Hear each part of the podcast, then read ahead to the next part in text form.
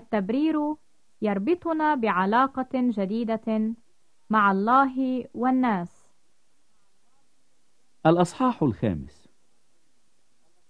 فإذ قد تبررنا بالإيمان لنا سلام مع الله بربنا يسوع المسيح الذي به أيضا قد صار لنا الدخول بالإيمان إلى هذه النعمة التي نحن فيها مقيمون.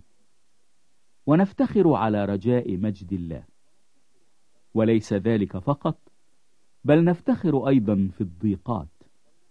عالمين أن الضيق ينشئ صبرا والصبر تزكية والتزكية رجاء والرجاء لا يخزي لأن محبة الله قد انسكبت في قلوبنا بالروح القدس المعطى لنا. لأن المسيح إذ كنا بعد ضعفاء مات في الوقت المعين لأجل الفجار فإنه بالجهد يموت أحد لأجل بار. ربما لأجل الصالح يجسر أحد أيضا أن يموت. ولكن الله بين محبته لنا لأنه ونحن بعد خطاة مات المسيح لأجلنا. فبالأولى كثيرا ونحن متبررون الآن بدمه نخلص به من الغضب. لأنه إن كنا ونحن أعداء قد صولحنا مع الله بموت ابنه. فبالأولى كثيرا ونحن مصالحون نخلص بحياته. وليس ذلك فقط بل نفتخر أيضا بالله بربنا يسوع المسيح الذي نلنا به الآن المصالحة. من أجل ذلك كأنما بإنسان واحد دخلت الخطية إلى العالم وبالخطية الموت. وهكذا اجتاز الموت إلى جميع الناس إذ أخطأ الجميع. فإنه حتى الناموس كانت الخطية في العالم على أن الخطية لا تحسب إن لم يكن ناموس. لكن قد ملك الموت من آدم إلى موسى.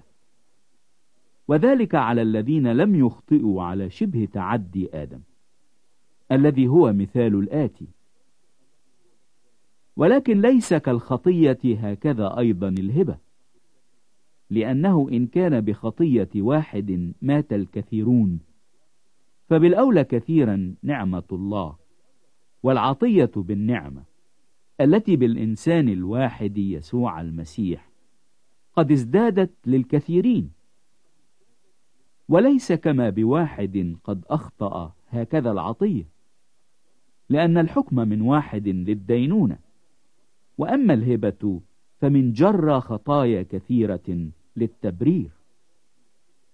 لأنه إن كان بخطية الواحد قد ملك الموت بالواحد فبالأولى كثيرا الذين ينالون فيض النعمة وعطية البر سيملكون في الحياة بالواحد يسوع المسيح.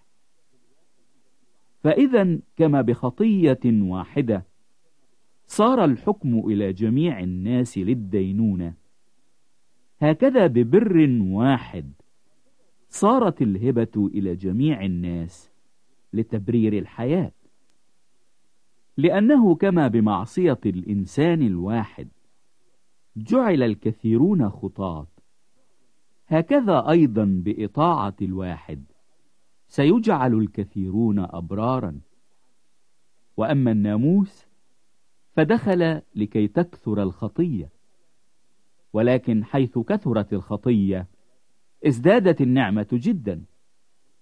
حتى كما ملكت الخطية في الموت هكذا تملك النعمة بالبر للحياة الأبدية بيسوع المسيح ربنا.